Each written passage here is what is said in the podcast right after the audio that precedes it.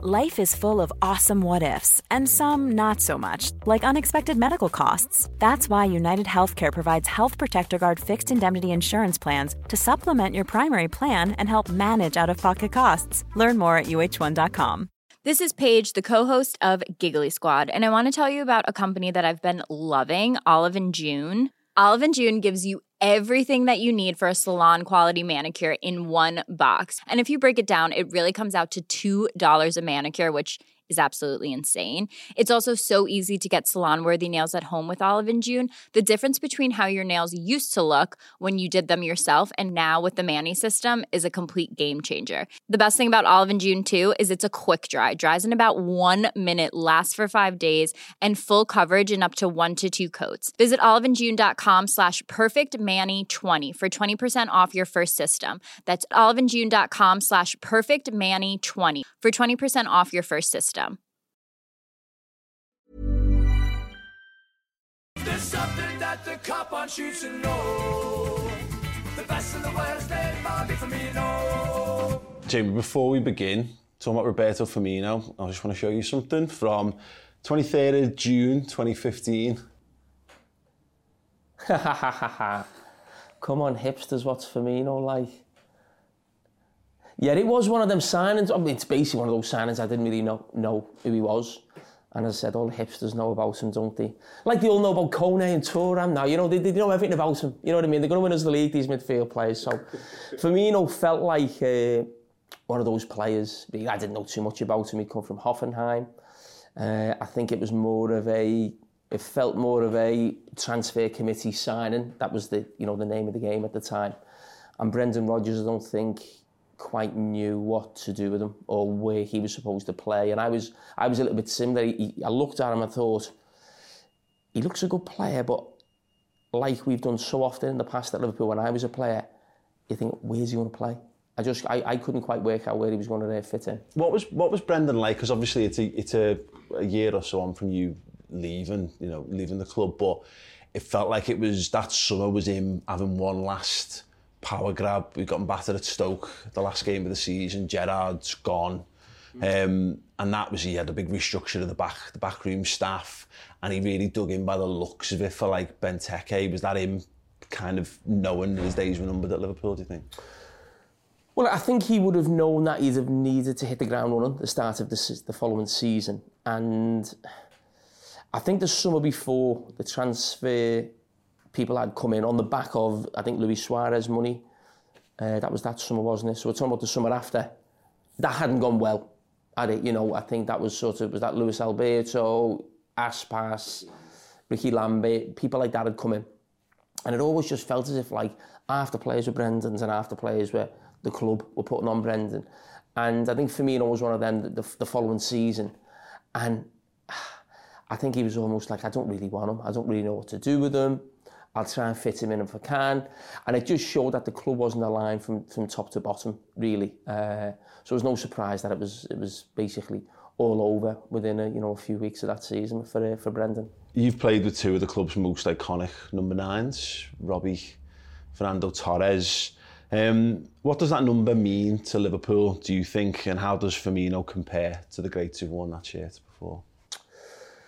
He compares with them in completely different ways, I would say. They are your, your typical number nine, what we associate with not just Liverpool, but every, every team's number nine. I don't think that the number nine shirt is iconic for Liverpool. It's iconic, I think, in almost every club. And we know what it means. It's your goal scorer, your goal getter. And that's what Robbie Fowler and Fernando Torres were. Firmino almost changed the mould, really. And we talk about false nines, and it almost feels to me like Firmino was almost the original because people describe Messi as that, but Messi still scored loads of goals. Firmino was never a great goal scorer. He was just a huge part of the team, and he was he was the first time I think we as football fans, certainly Liverpool fans, were judging a number nine differently. And I know Liverpool supporters are famous for knowing their football and understanding the game, and I think that's a fair uh, description. But I think we were well aware that this was looking like it was going to be something different, certainly with the two players alongside him in terms of, you know, Sadio Mane and Mo Salah. And, it, uh, you know, that system was born basically down to Jurgen Klopp, and he's got a huge influence on uh, you know how his career's unfolded really at Liverpool for Roberto Firmino. The 17-18 season's defined by the emergence of the fellas you mentioned there, the, the front three becomes known as that. Um, Champions League games are huge, Porto, City, Roma. What do you remember from that time, that run up to the Champions League final in Kiev at the time, because Liverpool were just in, you know, free scoring mode? It just felt electric. It, I mean, it, it felt like you were watching electric football. It was just like 100 mile an hour, fast, furious, crazy uh, end to end, goals at either end, but it did look like you were watching a team who was so much faster and stronger than everybody they came up against. And I mean, I'm not spoken about the front three and who did what for who. You know, do, do the speed merchants and goal getters make Firmino look better? Is it Firmino doing their work, make them look better? It was just, I mean, it's it's probably the most famous front three the club have had. I know people talk about Barnes, Beardsley, uh, Barnes, Beardsley and Aldridge, sorry. But that for me was almost only one season. Ian Rush comes and, you know, it almost gets broken up at stages the following season in uh, in 80, 89. So th this was together for sort of so long. And I remember doing something on Monday Night Football, talking about the famous front threes of the Premier League era. And every other one that we put in there, it was only together really for two, three years at the most. This felt like it was getting to five years. You know, that's how consistent it was. They were never injured, any of them. And I think it'll go down not just in, in sort of history for Liverpool in terms of attacking threesomes. It was certainly up there with anything we've seen from any other team as well. And is either Firmino, I guess, the difference maker in, in a lot of those? Because you're right in mentioning that. You know, there's been plenty of teams that had front threes, but it's, it's wingers. You're talking like a 10 goals out of them. To have two effectively 20 goal a season guys either side of the of the guy leading the line, does that function without Firmino in there? Uh, I mean, I know this is about Firmino, but and I know a lot of people say things like, you know, Firmino was the most important person in that front three. That is not my view. I love Firmino. But the most important people in that front three, the two, was Mo Salah and Sadio Mane. I've never changed my view on that, even though how much, you know, I love Firmino. Uh, but I think they'll be much tougher to replace or are, you know, into the Sadio's case. And, and to be fair, Firmino's probably been a little bit more of a squad player the last probably 18 months or so. But uh, but no, he was a huge part of it. Of course he was, because I felt at times we were not playing just with wingers, we were playing with wide strikers. And there's a, I think there's a big difference because it's very difficult for those players to then get back and help fullbacks, as we you know traditionally see wide players doing. So Firmino's role in terms of coming back and helping the midfield, which then made it easier for a Jordan Henderson to get out wide or a Gini Wijnaldum to get out wide, was because Firmino was coming back and almost not central midfield, but almost coming back there and making it almost like a, a diamond shape in, in midfield. So the work he did off the ball, but I don't think we should always talk about Firmino as just like what he did coming back and putting his foot in and strength. His ability on the ball when you play the ball into him, how clever he was, his touches, and yeah, he's a fantastic footballer. The Kiev, I mean, obviously as a fan, it's devastating. The players have talked about their devastation after it just in terms of like from the I guess from like the pundits perspective was that a sense that Liverpool it was a bit of like I don't know like I don't know magic that had got them there and that was going to be it? Was was there a sense in like the circles outside or, you know on, on the fringes of the game that this was the beginning of something or was it seen as a bit of a, a bit of a one-off at the time? No I think it was it was it felt like Liverpool would sort of get really getting there. I think when we got to the final it did feel like we still do lack something at And I think it's probably the one criticism we've, and criticism is the wrong word really. Maybe gripe, was that the same? I think we all looked at the midfield that night a little bit and you looked at what Real Madrid had and we looked like we were just a team who were just, all we were doing was, was chasing the ball and trying to get it off them really and could we add something you know a little bit different uh, I don't think it was you know anything you'd look at the front three but I think it just it definitely felt that we were on the cusp of something special, but we were still going to need something. You know, we get the goalkeeper. After that, that was a you know a, a really massive sign in the, in the club's history. The goalkeeper comes in, but it definitely felt that you were watching that Champions League final. Yes, disappointed, but almost were one or two pieces away. Next season, opening group game, Paris Saint-Germain, Liverpool have got those components in. They've got Alisson, they've got Fabinho now in, in the squad. Bobby's injured, comes off the bench, and it, they've gone 2-0 up. PSG had got it back to 2-2. Have you got any memories of that game? You, were you, were in, the, in the ground for that one? I'm just trying to think where I was for that one. I think I will have been in, in, in the stadium I was with a lot of the Champions League games and those runs at the time. But uh, I mean, you're saying that game and it doesn't spring to mind. I remember it now you describe it. But I think that just explains the fact that there have been so many. It just feels there's so many games like that at Anfield with them fast, furious goals, last minute winners. and that's what that was as well for, for me. You know, it was a, it was a, it was a huge moment because I think we'd lost there, hadn't we, in the uh, in the group earlier on the uh, the group stage. So It was the other way around. This is this is the this is the opening group game. is it? Yeah, we play them. We play them after. This is the first the first Did we play them in two group stages? No. I don't think so. No, I remember going over there and getting beat. Yeah, we um. Yeah, that's, Would that have been the fifth game I think then? That's, I think that's that. Um, Is it? But yeah, that anyway. It doesn't. It, it doesn't matter. It's the one where he comes back in, comes off the bench, he scores the the goal. Road then, wasn't it? Yeah, and he Yeah. does the does the covering the eye Yeah, yeah, cele- yeah, celebration and stuff. Um, he scores a hat trick against Arsenal that season as well. I think that's probably one of his most famous ones. There's the the second goal, and he, he kind of dribbles through the Arsenal defence, the flying left, right, and centre. Some moment there. Yeah, I, I do remember that because for one of the few times since I finished, for, whatever reason, I can't remember, I was in the director's box. And did Arsenal score very early? And it was almost like, it was getting to that stage where we thought, I think we're going to win the league. And it was like, oh, Arsenal scored straight from the, you know, the kick. It was very early in the game. And to come back the way Liverpool did in that game, it just, that was, that was a game of champions. And that, I think the famous one is where it feels like he dribbles a few people on the edge of the box and puts someone on the backside and then, yeah, puts it in. Yeah, that was a, that was a typical Firmino goal. it was, I mean, on the flip, we've had a number of years of Arsenal players and Liverpool defenders. The situation's Yeah, kind of yeah, being a bit of a flip yeah. reverse, so there's a nice satisfaction to see Arsenal players scramble around on their hands and knees in the box. um, around the time, uh, this is where his, his song starts to appear. What do you think of Si Senor? Oh, I love it. I love it. And I think that in some ways, that the fact he's got such a great song, I think in some ways has elevated him as a player as well in a lot of people's eyes because they just, they love singing about, you know, the song. And it was interesting listening to Klopp before the last game where he was saying, don't forget these players to sing their song because it's, it's not that you're just singing for Bobby. It's just, it's the best song out of all the players that, you know, we've got, all these legends right now. So that's why it may seem to certain supporters or people outside that Liverpool's absolutely adore Bobby Firmino more than anyone. I don't think that's actually the case. I think they just adore the song for Bobby Firmino more than anyone at the club right now. Is it better than Team Carragher's? Oh, it's much better than Team Carragher's, yeah. Liverpool um, go on to win the Champions League. Um, can you describe the sort of, I guess, the relief of, of Liverpool getting over the line in that one? It was relief because we were big favourites going into the final. And I remember the Barcelona game. And then the next night, I was actually in the Ajax Stadium when Tottenham won there. I, I was working with the Champions League and I was gutted. I was gutted when that, that last minute goal went in for Tottenham. I was actually behind the goal. I was going to get to pitch side to interview someone. And I was, oh, I was like, oh no. I just the thought of an English team in the final, if they beat, yeah. But the, the thought that kept going through my mind was, it's Tottenham.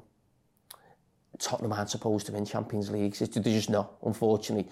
So even on the way there, I was very confident just because of that fact. Even though Tottenham had a great team, and there wasn't a massive difference between the two clubs at the time, really, or the few years before that. But I was confident. But I- think that was probably the longest game of football I felt I've ever watched in my life. That's what it felt like because we scored so early, and we didn't play well at all. And Tottenham actually dominated the, with the ball without ever looking like they were going to score. But it was a, a very hard watch that. And my son was there for the first real big thing he could see Liverpool win. He'd been to the final before, but I don't think there was much expectancy. This one there was. And uh, it was just brilliant for me, my son to be there, me to be there, and for this team to get over the line. I just, Jürgen needed that, you know, 'cause everyone loved him. But people from outside were saying, well, what's, you know, where's the evidence? And uh, it was there that night. This is Paige, the co-host of Giggly Squad, and I want to tell you about a company that I've been loving, Olive and June. Olive and June gives you everything that you need for a salon quality manicure in one box. And if you break it down, it really comes out to $2 a manicure, which is absolutely insane. It's also so easy to get salon worthy nails at home with Olive and June. The difference between how your nails used to look when you did them yourself and now with the Manny system is a complete game changer. The best thing about Olive and June too is it's a quick dry, dries in about one minute, lasts for five days, and full coverage in up to one to two coats. Visit oliveandjune.com slash perfect Mani 20 for 20% off your first system. That's oliveandjune.com slash perfect Mani 20 for 20% off your first system. Quality sleep is essential. That's why the Sleep Number Smart Bed is designed for your ever evolving sleep needs. Need a bed that's firmer or softer on either side? Helps you sleep at a comfortable temperature? Sleep Number Smart Beds let you individualize your comfort so you sleep better together. JD Power ranks Sleep Number number 1 in customer satisfaction with mattresses purchased in-store. And now, save 50% on the Sleep Number limited edition Smart Bed for a limited time. For JD Power 2023 award information, visit jdpower.com/awards. Only at a Sleep Number store or sleepnumber.com. This is Paige, the co-host of Giggly Squad, and I want to tell you about a company that I've been loving, Olive and June. Olive and June gives you everything that you need for a salon quality manicure in one box. And if you break it down, it really comes out to $2 a manicure, which is absolutely insane. It's also so easy to get salon worthy nails at home with Olive and June. The difference between how your nails used to look when you did them yourself and now with the Manny system is a complete game changer. The best thing about Olive and June too is it's a quick dry, dries in about one minute, lasts for five days, and full coverage in up to one to two coats. Visit oliveandjune.com slash perfect Mani 20 for 20% off your first system. That's oliveandjune.com slash perfect Mani 20 for 20% off your first system. Well, he had a like this cup final curse or whatever at the time. People said he, he, he couldn't, he literally couldn't do it. Um, 1920 then was that was the overall sense of gain, you know, in the Sky Sports studio, CBS or whatever, that this is going to be, this is Liverpool's year to go and win the Premier League. I wouldn't say I felt that at the start of the season that it was, you know, it was, it was 100% going to happen because it was almost a case of, you know, we got 90, what did we get, 97 or 98 points the year before and didn't win the league. And I, I remember that lap of honour. Uh, and I, I could just think what those players were thinking. We were probably thinking a little bit when I played, but we only got 86 points. You know, this is on a completely different level. And you're thinking, I, I mean, I mean, if I'd have been a player there, I just think, oh, how do you get over that? You then go and win the Champions League. But the big thing about this team is, and Jurgen Klopp's greatest strength for me, is overcoming adversity. I think that is his mental strength and what he does to lift a group of players. Yes, they won the Champions League, but to lift a group to then go and win the league, win 26 out of the first 27 games on the back of losing a league title on 97 points, I think is testament to what type of manager that, that we've got. But no, I didn't go into that season thinking that this is the season as such, but I thought, yeah, we'll be there or thereabouts. But uh, they just completely just blitzed everyone, didn't they, that season? From your time at Liverpool, is there anyone, you know, not maybe a number nine, but who possessed sort of similar skills in terms of the flair and the, the, the whatever the Firmino brought? I, I think it's difficult to compare anyone to Firmino because he's playing a completely different role to anyone before. You can't compare him to a, a Torres or Robbie Fowler, a Ian Rush, out and out number nine. So then you're thinking about players who played a little bit deeper. You know, uh, Kenny Dalglish, Peter Beardsley, Paul Walsh. You know, they're, they're players I can remember wearing that sort of famous number seven shirt. So he's more that type of player, really, who, who comes deeper, comes towards the ball rather than running away from the ball. Uh, probably more Kenny, because I think he's probably tougher than a Beardsley or a Paul Walsh type figure. He's, you know, he's He's got a bit of strength where he can hold, you know, big defenders off. And he's not as good as Kenny Dalglish, that's obvious, you know, we, we know that. But in terms of that sort of nastiness and aggression and power, deft touches, you know, I think when Kenny played a little bit deeper, his goal return was probably similar to, to uh, Bobby. Uh, Kenny, I think when he first came, he was out, out centre forward, then dropped a little bit deeper. So I'd probably say Kenny Dalglish, and if you're getting compared to anyone who's got similarities to you, I don't think there's any higher uh, acclaim you can uh, get than Kenny Dalglish and you know a lot of people's eyes the greatest ever player to play for the club. Amazing. Um, we talked about the Liverpool we mentioned before winning 26 out of 27. What are your memories of that time? Is it just that everything had clicked? Um, and uh, Joe recalls here that apparently at some point Gary Neville said that he thought he was his favourite player at that point as well. Yeah, I mean, listen, the, the league was won then. It was whether we were going to go invincible, unbeaten, what else we could achieve that season. And I always think, I mean, even though we won the league, I think sometimes when you win the league so early, I know we had COVID after it, but everyone knew Liverpool had won the league at a certain stage. You still celebrate it, but you've known you've won it for a while. I was almost disappointed a little bit in that season about the Atletico Madrid game. I was thinking we should have won the league and the European Cup. We were the best team in Europe by a mile that season. So that was actually a little bit of tinge of disappointment in that one. Uh, Gary Neville, he's always been a huge admirer. I think, well, it's of uh, Bobby, but I don't think it's any secret. Most people are. I don't think you, you could not be. But I've gone back to that. I mean, yeah, they were all as important as each other. I would just give the edge, you know, obviously to to Mo and, and, and Sadio in terms of the roles they do. I think that's the most important one. You know, the one, the guy who puts the ball in the back of the net. Uh, but there's no way in the world they could have been the players they were without uh, without Bobby. He gets to be the guy who puts the ball in the back of the net in the Club World Cup. He scores the goal that gets them through the semis. And that final, I mean, it's about how long a game the Champions League final felt. That one felt like it was about four hours long, and then ultimately, at a, at a moment of Bobby magic right at the end, takes what seems like a million years to take it past the guy, find it, slot it. It's a huge moment for him. It is. I remember where I was where I was when that goal went. I think we were at Man City's ground, and Kelly Dalglish was uh, hosting the show. So the game's going on, you know, with the time difference. So I don't know if we were watching it as the, the game was going on or just before the game. But it was like just hanging on for that final whistle, you know, seeing the goal go in. And it was funny that it felt like the whole country was amazed by how obsessed Liverpool wanted to win that tournament. Like, how are they resting players away at Aston Villa in, in, the, in the Carabao Cup? And you're like, are you serious? Are, are you really, is this a debate? I mean, Liverpool have never won this trophy. It's the World Club Championship. You know, it's more important than the Carabao Cup, but people in this country couldn't quite see it. And we're criticising Klopp for changing the team. So, yeah, it was a big moment for me, uh, for the club for that, because we, missed out on the final in 2005. And that, that was a big disappointment to me. Well, I didn't class that as a friendly. It was a, it was a huge game.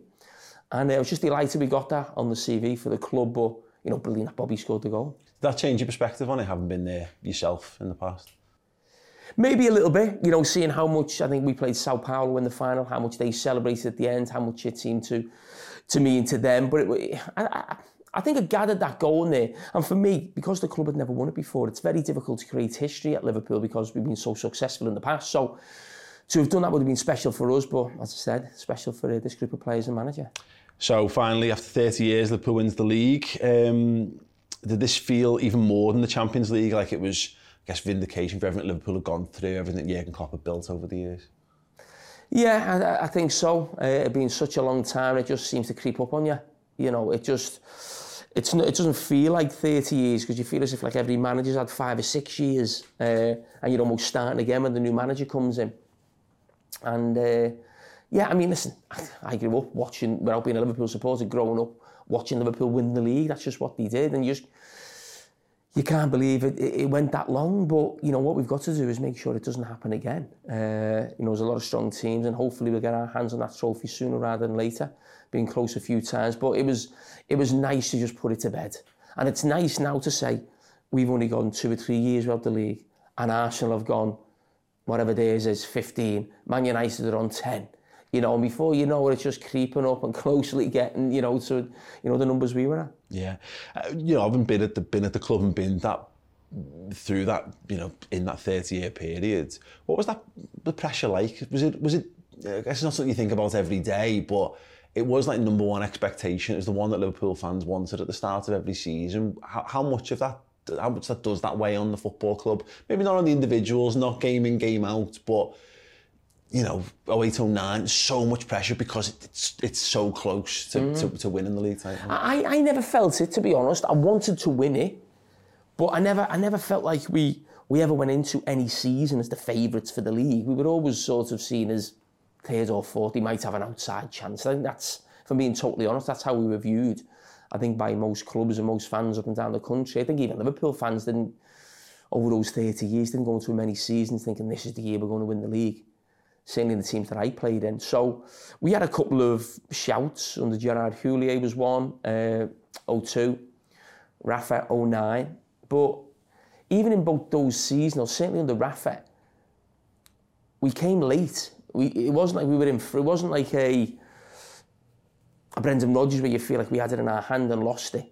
Uh, or a, a Jurgen team where they were in front and got caught up by City. We were sort of chasing United and were a little bit behind and caught them towards the end and got really close without it being like a real, you know, we should have won it. So, yeah, I was desperate to win it, but I, I wouldn't say I felt pressure. It, it affected me. You know, I just wanted to get it done for the club sooner rather than later, you know, whenever that may be. Hopefully it was to be me. It wasn't to be, but Jurgen and the boys did the job. Yeah, that's just interesting to know. Um, uh, can Bobby say that he was the number nine in Liverpool's greatest ever side? No, no, I don't think it's Liverpool's greatest ever side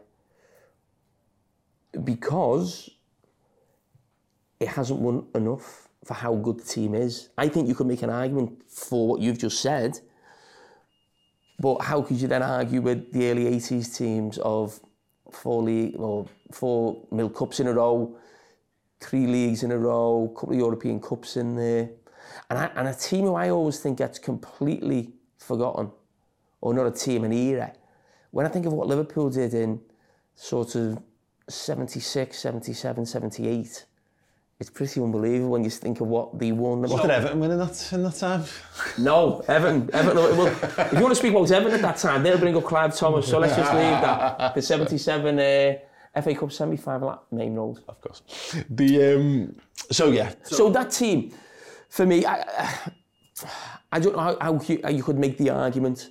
Now, don't get me wrong, when you look at the numbers in terms of winning 26 out of the first 27, the numbers they got in terms of points you've got to get to in the league, of course, that yeah, you can look at that and go, it was that team was that dominant. But I've always said this about the Jurgen Klopp team, and it's not, it should win, it should have won more. That team, it's getting broken up a little bit now, so it's going to be a different team. But when I do look back, I look back and think, yeah, it won everything. But I just still think it's like losing the league twice on the last day. And, and it's not a criticism of the team, just unlucky.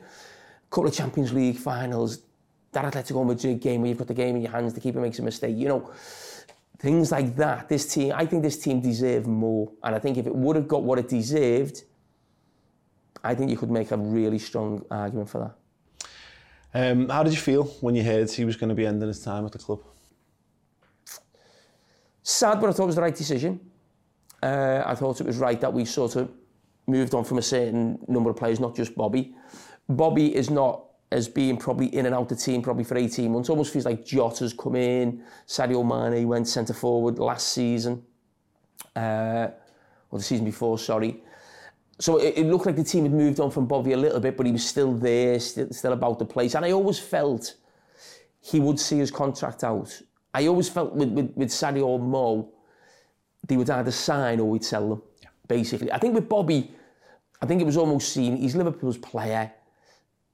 He's a squad player, but still a very good squad player.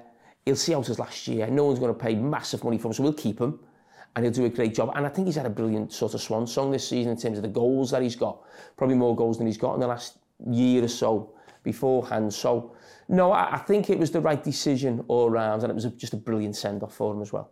The Man United 7 0, something nice about that moment. The Kop has found out that he's leaving, he comes on and he scores the seventh in a seven goal win, the greatest win over Manchester United of all time. Yeah, amazing. Uh, there's something about seven. Five and six feels, five feels, six feels a bit strange. You know, you think, someone got beat six. Seven's like, like a kid score. It's like, it's not. So I thank him for that. That made that score. 6 0 would have been amazing. It was amazing. But 7 0 was just like, laugh, like laughable, isn't it? Just like, I mean, an embarrassment completely for uh, my mate and uh, or his little henchman. Uh, but thank you, Bobby, for getting that seven. Because that just, that was just, oh God, it was amazing. Um, how um, how will he be remembered at Liverpool? What do you think his legacy is going to be? His legacy will be he's a legend. He was part of one of the greatest teams Liverpool have ever put together. he was he's possibly part of the greatest forward line Liverpool have ever seen. Certainly in terms of quality and longevity. Uh, and part of the team that brought the title back. That team will never be forgotten. It feels like the first time Liverpool did something because it was that long. So whether it was like you think of Ron Yeats lifting the, the, the FA Cup in 65, you think of Liverpool lifting the European Cup in 77. When Liverpool won the league under Jurgen Klopp, it felt like a first because it was a first for so many people. There's lots of people in that ground who've never seen Liverpool win the league before. So to be the guy who brought the title back and, and be a major part of that team, that's, that's his legacy. And that, that's not bad, actually. Um, can you describe Bobby Firmino in one word? Teeth. Is that allowed to go in? yeah. Neil Jones also said that. Did he really? Who said that? Neil Jones. Class. Hey, thank you so much for checking out the Jamie Carragher interview. I hope you enjoyed it. There was an entire raft of very similar uh, interviews done from a whole range of Liverpool stars over on redmenplus.com, as well as Bobby Firmino Best in the World, our three episode documentary series charting the rise of a Liverpool legend in Bobby. Uh, head over to redmenplus.com, sign up today, and if you use the code BREAK, B R E A K, you'll get half price off a yearly membership as well. But move quickly, that expires very soon.